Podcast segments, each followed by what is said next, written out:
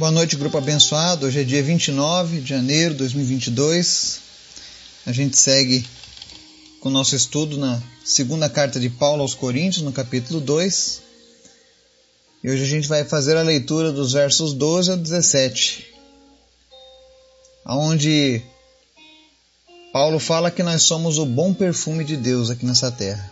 Você vai entender logo mais o porquê. Antes da gente começar o estudo, eu quero convidar você para a gente orar junto e interceder. Lembrando que a gente tem uma lista de orações que é compartilhada no WhatsApp.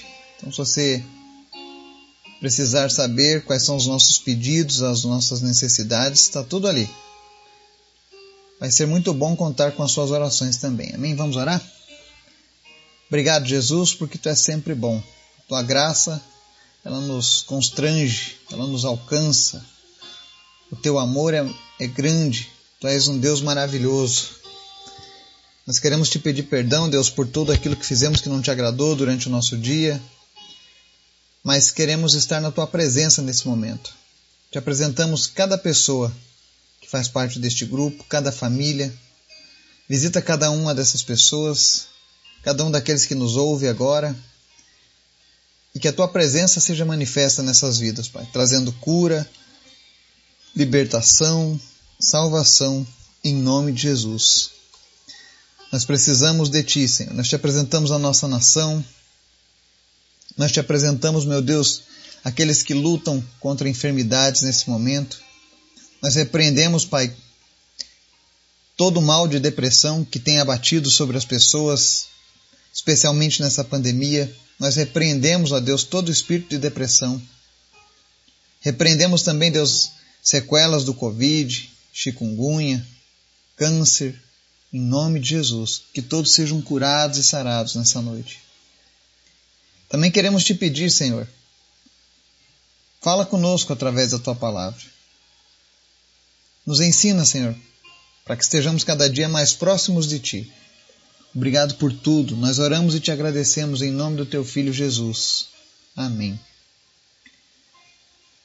Segunda carta de Paulo aos Coríntios, capítulo 2, do 12 ao 17, diz o seguinte: Quando cheguei a Troade para pregar o evangelho de Cristo, e vi que o Senhor me havia aberto uma porta, ainda assim não tive sossego em meu espírito, porque não encontrei ali meu irmão Tito.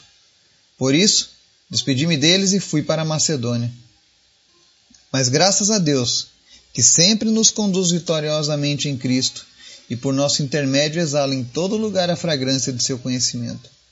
Porque para Deus somos o aroma de Cristo entre os que estão sendo salvos e os que estão perecendo.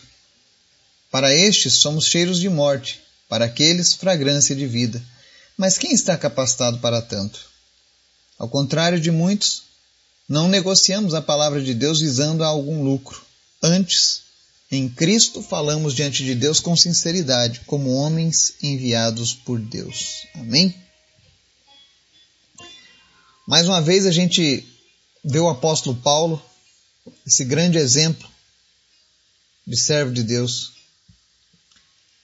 mostrando que ele sempre reconhecia as oportunidades que o Senhor estava dando a ele para que o evangelho fosse pregado. E com isso a gente aprende algo interessante. Sempre haverão oportunidades para que o Evangelho seja anunciado. Não existem pessoas às quais Deus não possa alcançar através do seu poder. Mas é necessário que a gente esteja ligado aos sinais de Deus, ao tempo de Deus. Tem horas que nós queremos que as coisas sejam resolvidas no nosso tempo, mas existe um tempo para aqueles que estão sintonizados na graça de Deus. E Paulo era um homem que sabia identificar esses momentos, essas oportunidades. Por isso que é muito bom levar a mensagem do Evangelho, porque você pode sempre trazer oportunidades para outras pessoas terem um encontro com Deus. Aqui é interessante nesse texto que nos versos 14 e 15 Paulo fala sobre uma condução vitoriosa em Cristo, né? E para você entender melhor isso, né? para louvar a Deus aqui, o apóstolo Paulo ele usa uma metáfora de uma procissão triunfal romana, que acontecia quando um general romano obtinha uma vitória numa batalha. Ele liderava seu exército e os cativos num desfile pela principal rua da cidade. Cristo, no contexto do versículo, é o general que conquistou a vitória. Paulo é um dos seus oficiais que seguem nas fileiras. Porque nessas procissões romanas, o sacerdote, carregando incensário, seguia o conquistador. E nesse caso aqui, o sacerdote Paulo levava adiante o bom cheiro de Cristo ao pregar o Evangelho. Às vezes você se pergunta sobre certos costumes, né? Que acabaram entrando no meio cristão, né? Mas a, a procissão era algo muito comum entre os romanos. Então, às vezes, quando nós lemos certos versículos da Bíblia, a gente precisa procurar, por exemplo, no contexto em que ele foi escrito, que costume era esse que Paulo estava se referindo. Então ele estava exemplificando isso aí. E daí no verso 16 ele disse: Para os que estão perecendo, né? Ele diz: Para estes somos cheiros de morte. Para aqueles, ele se refere aos que estão sendo salvos, fragrância de vida. Paulo ele pregava apenas uma mensagem. E é assim que nós devemos fazer. Se por um lado a palavra faz o pecador sentir-se culpado e réu de morte, por outro lado, se o pecador aceitar essa palavra, vai trazer a ele as boas novas de vida. É por isso que Paulo diz que somos o aroma de Cristo entre os que são salvos e os que estão perecendo. Porque aqueles que estão salvos se alegram ainda mais quando ouvem o Evangelho. Mas aqueles que rejeitam a palavra de Deus entendem essa mensagem como cheiro de morte, como aquele soldado conquistador que nós falamos ali da procissão. Aqueles que o general trazia como cativos, quando terminasse a cerimônia, eles seriam executados.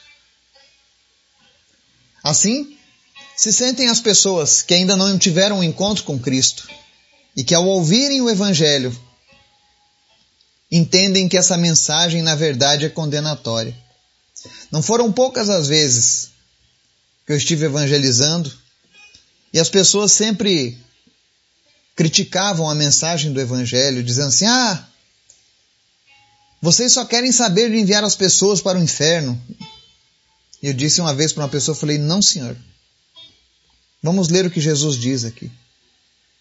E ele diz: Eu vim para salvar o mundo.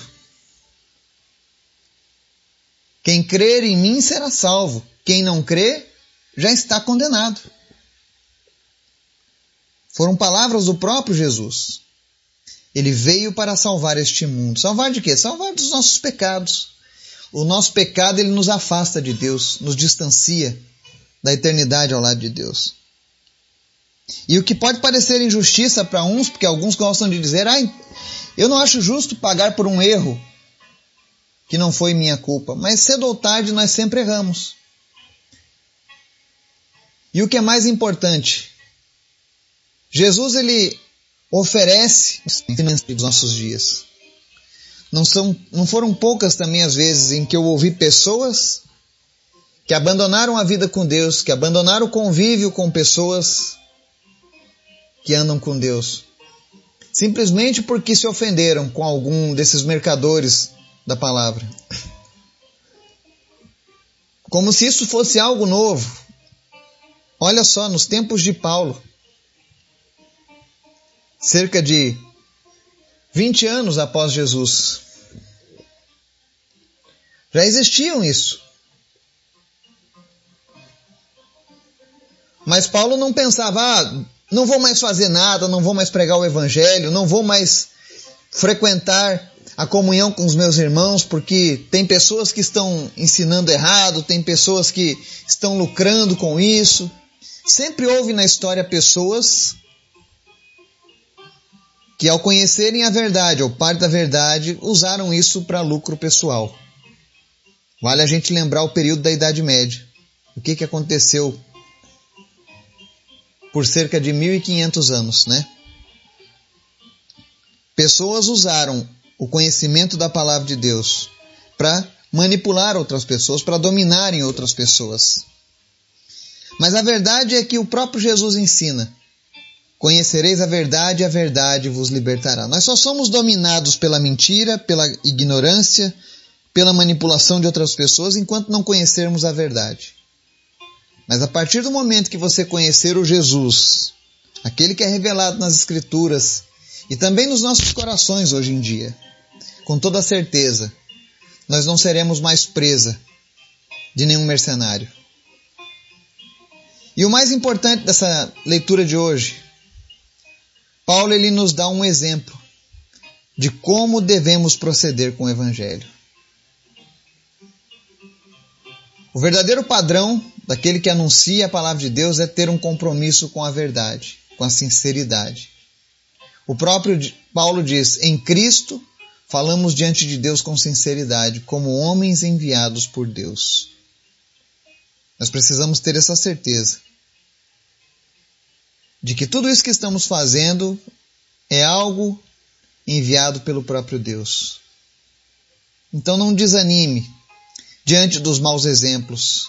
Não deixe que os maus exemplos afetem a tua fé e a tua caminhada com Jesus. Eles existem, existiam no passado e continuarão existindo no futuro. Mas isso não pode ser usado como desculpa para que venhamos a nos afastar de Jesus. Porque um dia cada um vai dar conta de si mesmo. Aqueles que estão visando lucro pessoal com a palavra de Deus, a palavra diz que a quem muito for dado, muito será tirado.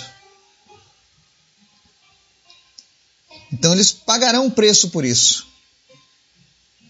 Agora nós de nossa parte, o que nós podemos oferecer a Deus é o nosso comprometimento pessoal, o nosso desejo de estar junto com eles todos os dias. Que o Espírito Santo de Deus possa falar ao teu coração e que você possa ser o bom perfume de Deus por onde quer que você ande. Ainda que algumas pessoas entendam que a mensagem que você está trazendo tenha cheiro de morte, tenha certeza, para muitos será o aroma de Cristo, fragrância de vida, para aqueles que estarão sendo salvos. Que Deus te abençoe, te dê um restante de noite tranquilo e abençoado. Em nome de Jesus. Amém.